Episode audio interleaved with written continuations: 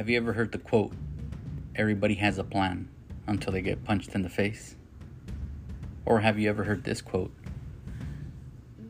if your dreams don't scare you, they're not big enough?